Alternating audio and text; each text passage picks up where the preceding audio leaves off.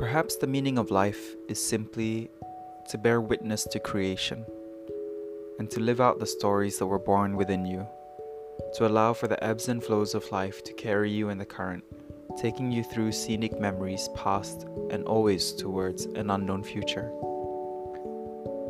I've always proudly professed that two teachers in particular changed my life.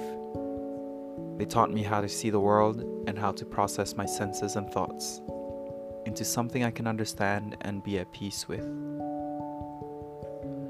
One was through the crafting of thoughts into words, and the other through senses of touch and sight, colors and textures, proportions and rhythms.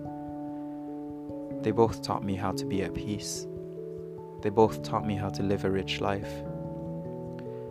It's incredible, weirdly profound, remarkably sad, the importance a teacher can have and the lack of reciprocation they receive.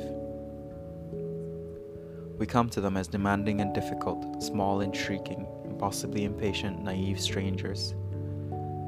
But they give undeserved, unselfish, uninhibited love, care, and patience.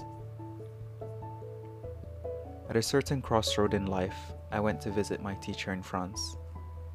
On the outside, it was an innocent gratitude.